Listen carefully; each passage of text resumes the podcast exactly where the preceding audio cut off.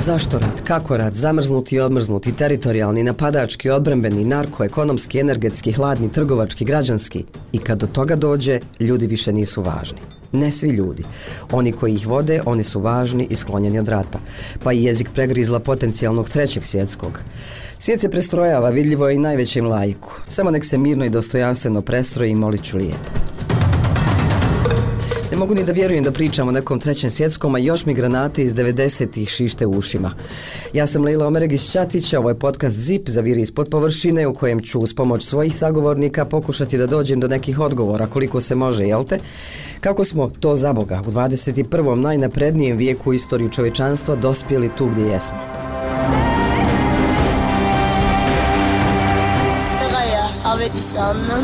On je dječak, njegovo ime je Avetis. Rodio se i onda je počeo rat. Napustili smo svoje domove i došli ovamo. Proveli smo nekoliko dana u podrumu, a zatim u bunkeru. Imam sedmoro djece. Sva ova djeca su moja. Vidjeli su tri rata. 2016. 2020. i ovaj sad 2023. Svako je podnio najveći teret i iskusio okrutnost svakog od ovih ratova. Iz mira počinje rat da bi se borili za mir. Je li se i vama čini nešto duboko pogrešno i apsurdno u tome? Ok, takva moja pretpostavka je možda naivna ako uzmemo obzir istoriju ratova, nerazriješene konflikte iz prošlog ili prošlih vijekova, grupne ili lične, političke, financijske, energetske interese. I još lako zapaljevi ideologije, populizam, dogme. I još sva čuda interneta, društvenih mreža, vještačke inteligencije. Ogromni jaz između siromašnih i bogatih. I Tukididovu zamku koja će kasnije biti pojašnjena. Ima ratova i mirova istovremeno u kojima ljudi žive i umiru skupa već decenijama, pa se i ne može reći gdje počinje rat i završava mir i obrnuto. Ali primijetili ste, jezik poznaje samo jedninu za mir. Nema mirova, ima mir i ako nije u svjetskoj jednini, u neprestanoj smo opasnosti i sve nas se tiče. Prema Global Conflict Trackeru, u svijetu se trenutno vodi 30 ratova. Tracker ih kategorizira u tri grupe, pogoršane, nepromijenjene i poboljšane, od kojih je samo 10 iz zadnje dvije kategorije. Ostali su iz prve pogoršane. U ovom zipu zavirit ću ispod površine ratova zajedno sa svojim sagovornicima. O fenomenu ratova s geopolitičkog stajališta sa svojim kolegom, urednikom vanjske politike Balkanskog servisa Radija Slobodna Evropa Draganom Štavljaninom, a o antropologiji ratova sa profesorom na Sarajevskom filozofskom fakultetu, antropologom Stefom Jansenom. I da odmah riješimo pitanje brutalnosti ratova 21. vijeka, odnosno tehnološki najrazvijenijeg. Upravo te tehnološke mogućnosti na neki način dehumanizuju čoveka, pa na neki način rat postaje kao video igrica. To je nešto što deluje zastrašujuće i ja se upravo bojim da, da ta lakoća, jer ranije ste vi imali problem, recimo ako vi pokrenete, Amerika se povukla iz rata u Vjetnamu zbog velikog pritiska javnosti koja više prvo mladići nisu htjeli da idu u vojsku kao regruti, a s druge strane javnost nije mogla podnese taj broj stradalih oko 50.000 Amerikanaca. To je bio veliki pritisak javnog mjenja i Nixon je donao odluku da taj rat završi. Ako vi danas možete da šaljete po neku drugu zemlju dronove i druge tehnološke novotarije koje će ostvariti vojne ciljeve da ne stradaju vaši ljudi, znači ta lakoća s kojom će raznorazni lideri i vojskovođe, pogotovo autoritarne i autokratske donositi, to deluje prično zastrašujuće. Ja ne vidim nikakve indicije da tehnološki napredak doprinose miru. Naprotiv, jako puno tehnološkog napretka nije samo pomogao da je ratovanje i šire i žešće e, ratovanje, nego je izmišljeno zbog ratovanja. Znači, cilj je bio da se efikasnije ratuje. Tako da ne vidim kako bi tehnološki e, napredak moglo biti povezan sa mirnim на životom na, na ovoj planeti. Naprotiv.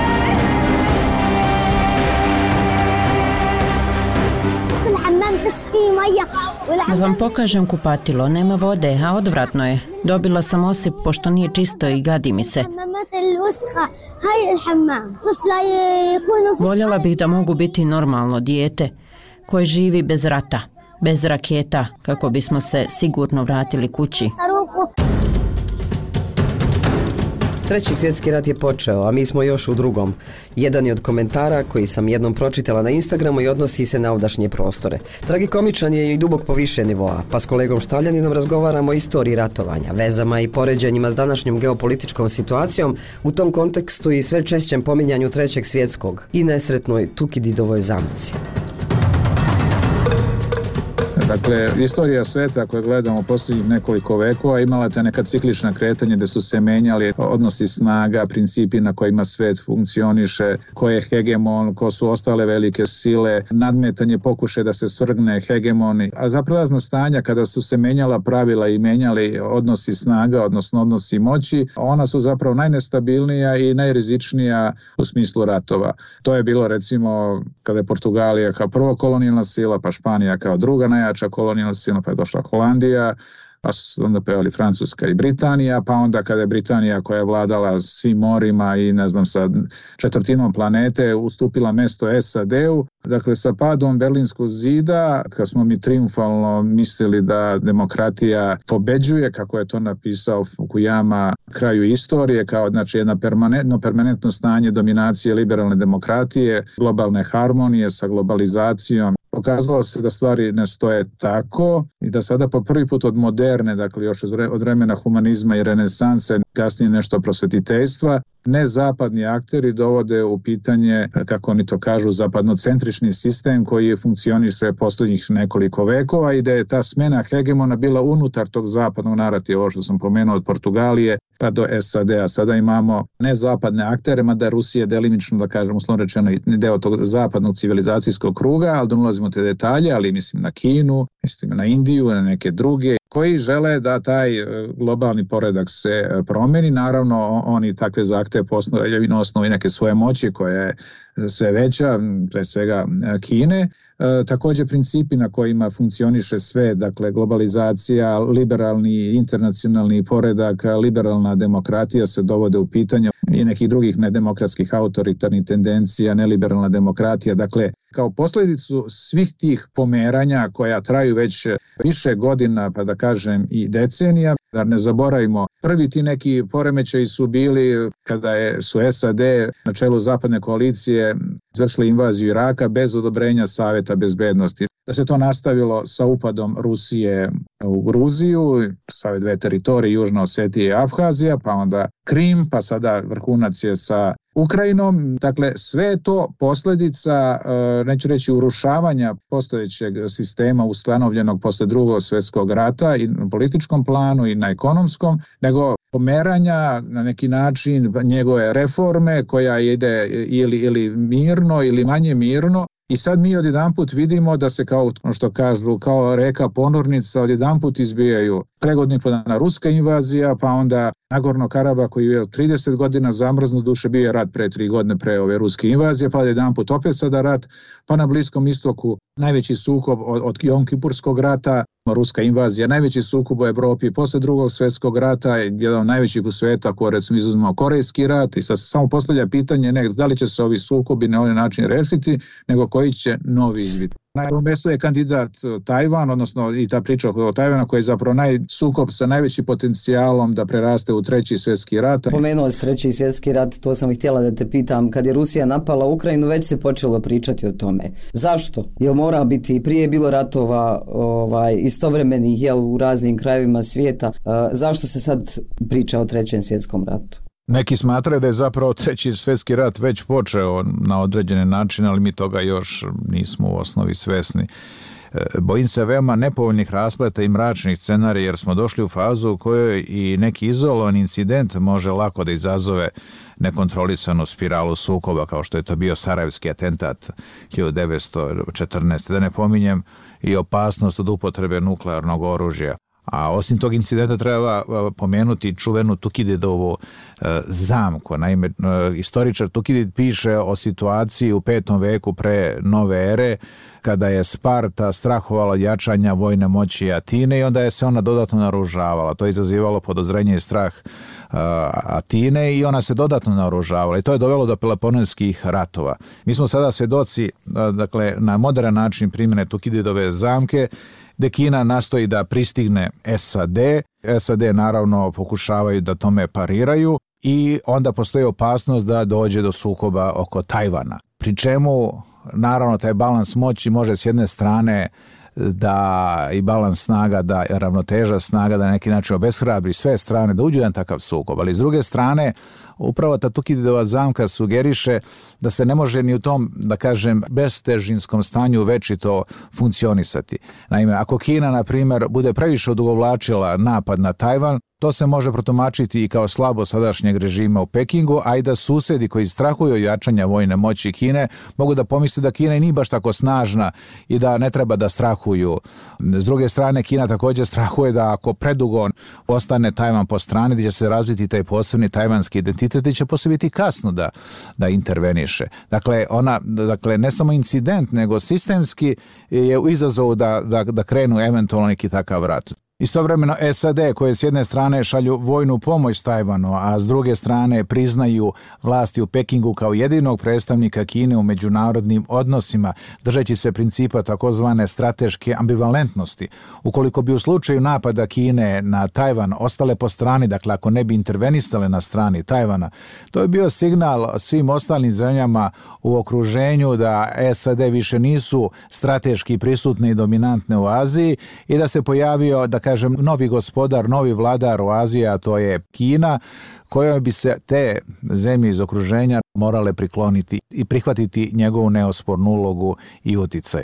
Stoga bi SAD morale kako da razmisle kako bi postupile u takvoj situaciji u slučaju napada Kine na Tajvan. S druge strane, kada je reč o ratu u Ukrajini, dakle imamo situaciju u kojoj Rusija ili Putin ne može da se povuče tek tako jednostrano, ne bi to doživeo kao svoj lični poraz i kao poraz Rusije. S druge strane, Evropa i Zapad generalno su prinuđeni, da kažem, osim moralnih razloga, i iz taktičkih i interesnih razloga da pomažu Ukrajini, jer ako Rusija pobedi Ukrajini, sledeći na udaru potencijalno mogu biti Gruzija, Moldavija, Baltičke zemlje kao članice NATO-a. I zato u, u poslednjih e, nekoliko meseci, kako eto sada se obeležava druga godišnica od rata u Ukrajini, sve više zapadnih zvaničnika upozorava da će Rusija ako uspe da pokore Ukrajinu nastaviti ekspanziju prema članicama NATO-a, pre svega kao što sam rekao na Baltičke zemlje, a potom i dalje riječi međunarodnih tijela za mir nemaju težinu. Pa, Zašto nemaju težinu? Zašto? Pa nemaju težinu zato što živimo u svetu u kome tako danas Ujedinjene nacije deluju paralizovano. Zašto? Zato što ko čini Ujedinjene nacije? Čine zemlje članice.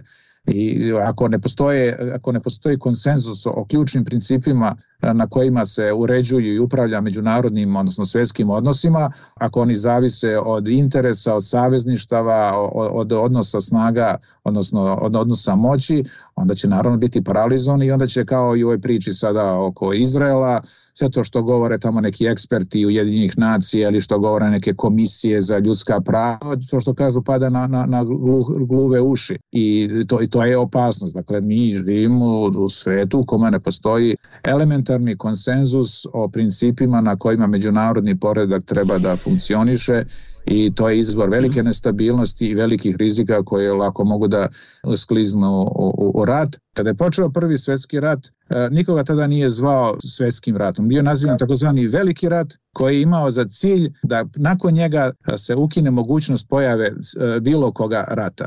Takođe, kada je izbio taj rat sukobom Austro-Ugarske i Srbije, mislilo se da će biti lokalni rat u kome će Austro-Ugarska brzo da kazni Srbiju za, za atentat u Sarajevu. Čuveni britanski ministar inostranih poslova Edward Grey je rekao opet jedno dosadno leto, Austro-Ugarska je objavila rat Srbiji, za mesec dana cela Evropa je bila u ratu. Te kasnije je upotrebljena ta sintagma prvi svetski rat. Drugi svetski rat naravno izbio kako je izbio, I već pred kraj drugog svjetskog rata se govorilo kada se, videlo da će nakon drugog svjetskog rata, iako su bili na istoj strani Sovjetski savez s jedne i e, zapadne zemlje s druge, da će doći do ideološke podele sveta. Već se tada govorilo o opasnosti od trećeg svjetskog rata. Čujena izjava Alberta Einsteina je dakle bila i odmah posle drugog svjetskog rata, kad su Amerikanci potrebili nuklearno oružje, pa su ubrzo do njega došli u njegov posjed i Sovjet je rekao kao, kad su ga pitali kako će se voditi treći svjetski rat, da ne zna, a da zna će četvrti svetski rat voditi da toljagama i kamenjem. Dvojim nešto oko nuklearnog naružavanja. Da li je to garant svjetskog mira ili garant uništenja i samouništenja? Jel, onako razmišljala sam o tome u smislu balansa straha ili ono kao može se pojaviti neko i samo hajmo. E pa, kao što sam rekao malo pre za onu, onu sintagmu da je, da je ovo veliki rat e, na početku prvog svjetskog rata koji će ukinuti i dokinuti sve druge ratove, tako se isto smatralo da je pronalazak nuklearnog oružja garant da svet neće, e, ne samo da neće doći do te apokalipse, nego da će i ratovi biti sve manje vođeni. Međutim, mi smo vidjeli odmah posle drugog svjetskog rata taj korejski rat u kome su učestvovali i Amerika i Kina i Sovjetski savez indirektno i tako dalje, veliki sukob koji mogu isto preraste u, nuklearni rat. Pa smo vidjeli kaša se desilo na Kubi, na kraju je prosto pronađeno neka rešenja, dakle strah od destrukcije. To je paradoks, taj strah od upotrebe nuklearnog oružja koji će dovesti do kraja civilizacije, koji je od svih ovih decenija služio kao najzapravo važniji sistem odvraćanja, ni on više nije garant. Zašto? Pa neće doći do potpunog kraja civilizacije. Ljudi koji donose odluku ili će doneti odluku o eventualnoj upotrebi nuklearnog oružja, nadamo se da neće, oni će biti u specijalno izolovanim bunkerima iz koji će donositi odluke, stradaće običan sve, stradaće ogromna većina ljudi na ovoj planeti, a ti ljudi koji odlučuju to meni će ostati i kao nekoj novoj barci započeti neki, neki novi život uslovno rečeno. Dođe smo i do science fiction, jel? Da, da, da, pa, da nažalost to je realnost. Dakle, upravo to. E mi sada vidimo da te razno razne stvari koje su bile science fiction, to je počelo sa 11. septembrom, taj napad terorista koji je bio nezamisliv do tada se desio i ne samo 11. septembar, on je bio početak mnogo, mnogo čega. To je kao neki duh iz boce koji je izašao i ja se bojim da on sada luta i ne, ne zna se u kom pravcu će otići. Možda zvuči ako apokaliptično. Ja ako na osnovu nekog svog skromnog životnog iskustva i onoga što sam pročitao, što znam, a naravno mnogo toga ne znam, nekako imam jedan realni osjećaj da je svet uvek prolazio kroz, ili vrlo često prolazio kroz neke velike izazove, kataklizme i tako dalje i uspeo je da nađe e, način kako da nastavi dalje. Ja mislim e, da će i naći i prevazići i ove faktore, dakle da neće doći do kraja, kako to kažete, u smaka sveta, kako bi rekli e, na, narodski. Naša je obaveza da ne vežemo ruke budućim generacijama jer oni imaju isto pravo. Ono što kažu borci protiv klimatskih promjena, mi već krademo od budućnosti. Posmatrana iz svemira, zemlja se doima mirno. Poput svjetlucavog, bijelo-plavog bisera treperi na crnoj podlozi svemira. U našem sunčevom sistemu još je sedam planeta. Međutim, svi su ti planeti mrtvi. Svemirski brod bez posade. Prema svemu što danas znamo o svemiru, život u njemu tek je velika iznimka, pravo svemirsko čudo. Zemlja, a s njom i čovjek koji na njoj živi, te životinje i biljke, nešto je sasvim posebno. Već iz posve sebičnih razloga čovjeku bi bilo dobro da se prema svom svemirskom brodu zemlji odnosi brižno. Isto tako, od posade tog broda moglo bi se očekivati da jedni prema drugima postupaju prijateljski, da si pomažu te da svako za opće dobro daje sve od sebe. Naime, drugog svemirskog broda nema, kao ni mogućnosti da se izađe i put nastavi pješke. Svemir je iznimno opasan po život. Postoji li onda nešto gluplje nego pretvoriti i sam svemirski brod u po život opasno mjesto? Igrom sudbine, ljudski je rod na svemirskom brodu zemlji, a posada ne zna cijeniti ljepotu, vrijednost i nevjerovatnu jedinstvenost te planete – umjesto da se u prvom redu brine za očuvanje svemirskog broda, a ponajprije njegovih sigurnosnih sistema, na primjer atmosfere, svim se silama trudi da ih uništi. Ovdje, dakle, imamo posla s upravo samoubilačkom posadom broda, ali gotovo je još užasnija činjenica da su članovi posade stalno u svađi, strašnoj ubilačkoj svađi. Ljudi za nju imaju i ime, rat.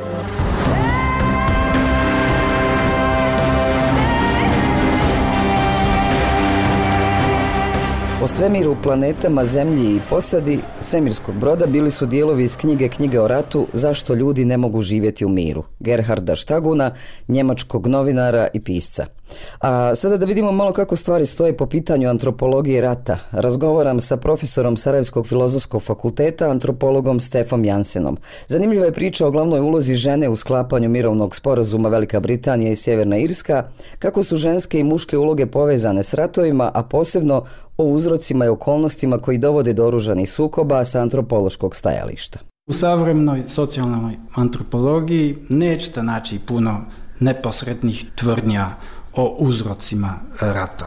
Djelomično je to zato što antropolozi mnogo više istražuju posljedice rata. Tu često naglašavaju onda kako je rat jedan faktor u složenom sklopu nekom promjena koji uključuje i globalne političke i socioekonomske trendove i tako dalje. A drugi razlog zbog kojeg je teško govoriti o antropološkim e, uvidima, o uzrocima rata, leži u našem oprezu u vezi sa pitanjem koji počinju sa zašto.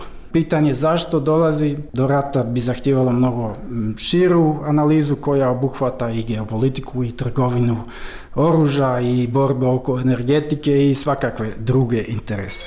Bilo bi kratkovidno tražiti uzrok bilo kojeg savremenog rata, prvenstveno u nekom lokalnom okruženju, kamoli u kulturi samih ljudi u tom lokalitetu. Smatram da naglašavanje e, takvih kulturnih razlika kao uzroke rata nas može odvesti u sasvim pogrešan smjer.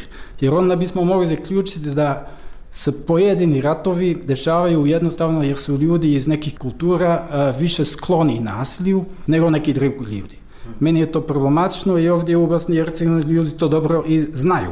Jedan način na koji se na zapadu govorilo o postjugoslovenskim ratovima u 90-ima je baš tako.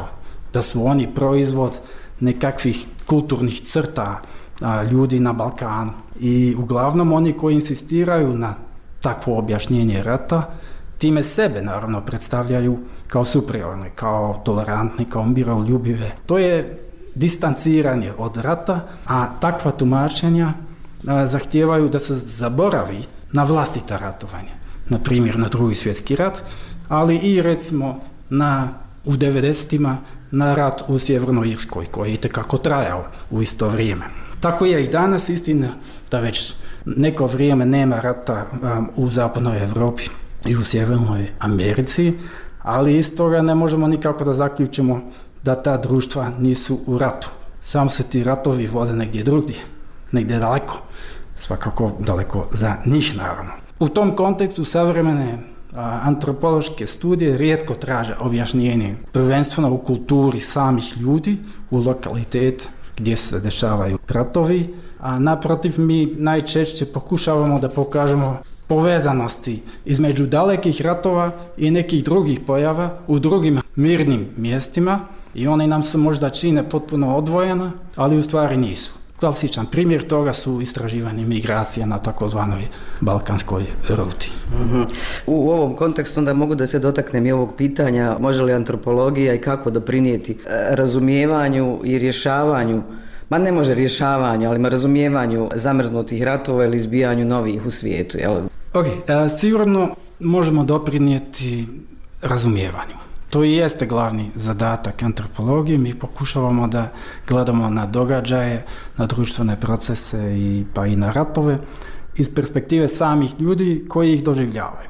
Dakle, nas to najviše zanima. A najčešće se zato bavimo rutinskim svakodnevnim pojavama. Antropolozi to proučavaju na osnovi dugoročnih istraživanja na licu mjesta i trudimo se da se stavimo u tuđim cipelama, da, da gledamo društvenu realnost iz tuđe perspektive. To je sporiji metod, to je dubinski način istraživanja i tu je antropologija prilično drugačija od, od drugih nauka i to stoji kad je rat u pitanju. Recimo, ja sam pet godina nakon rata proučavaju pitanje povratka u sjeverno-istočnoj e, Bosni i Hercegovine i nije mi bio cilj da definišem povratak, da ga mjerim ili da uzimam jedan normativni stav e, po tom pitanju. Htio sam da razumijem kako povratak izgleda u praksi. Dakle, šta znači povratak za ljudi koji su u tom trenutku bili suočeni s tom pitanjem?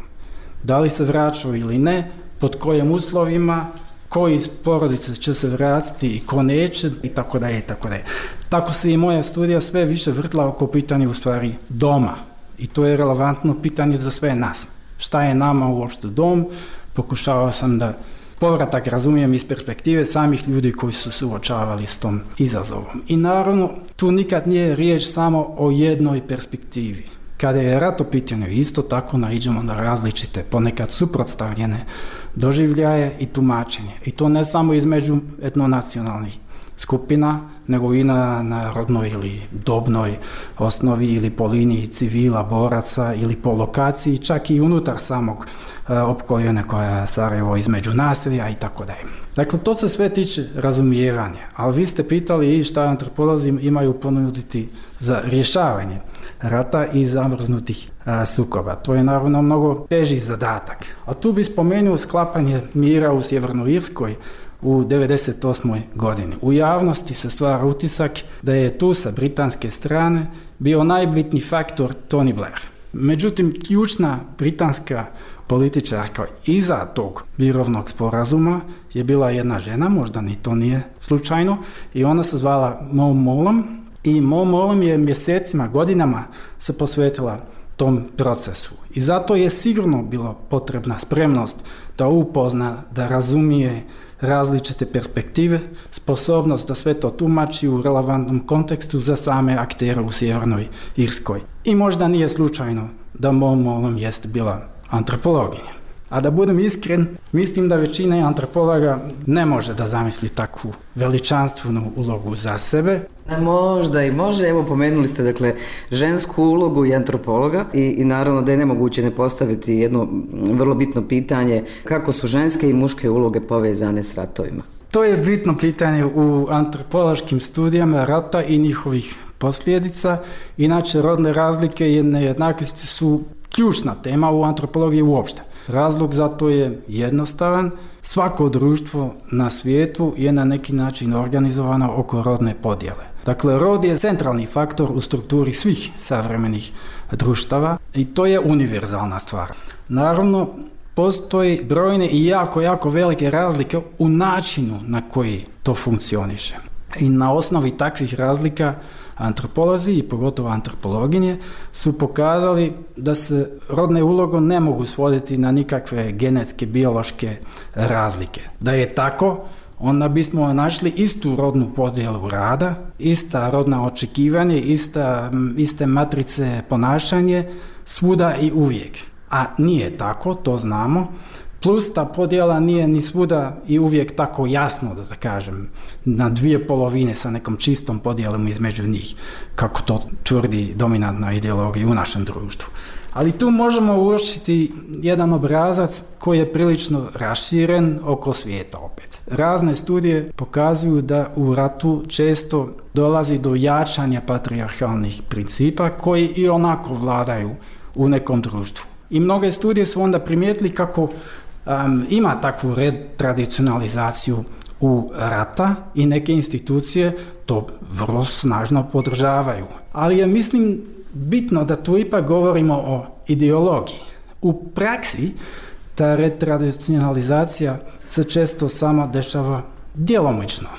Prvo zato što mnogo žena pa i neki muškarci odbijaju to raditi a drugo, zato što u tim vanrednim ratnim okolnostima postoje praktični razlozi zbog kojih se ta podjela u rodnim ulogama u stvari zamagljuje, da tako kažem.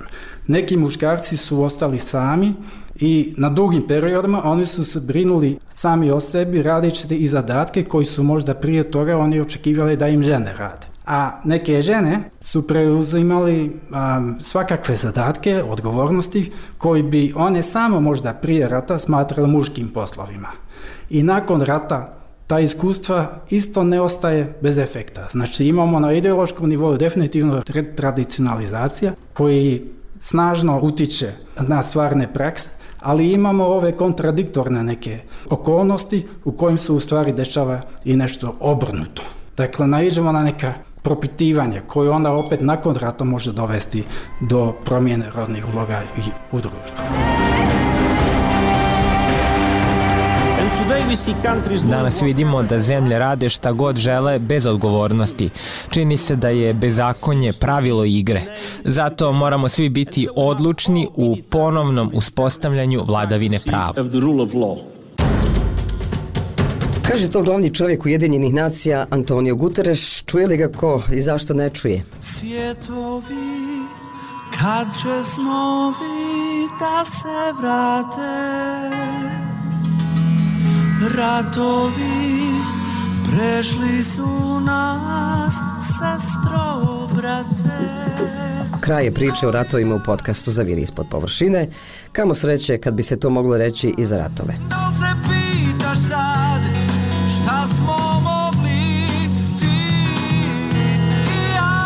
Ja sam Leila Omeregić-Ćatić, slušajte me ponovo u Zipu i drugim podcastima na slobodnaevropa.org, Spotify, Google i Apple podcastima.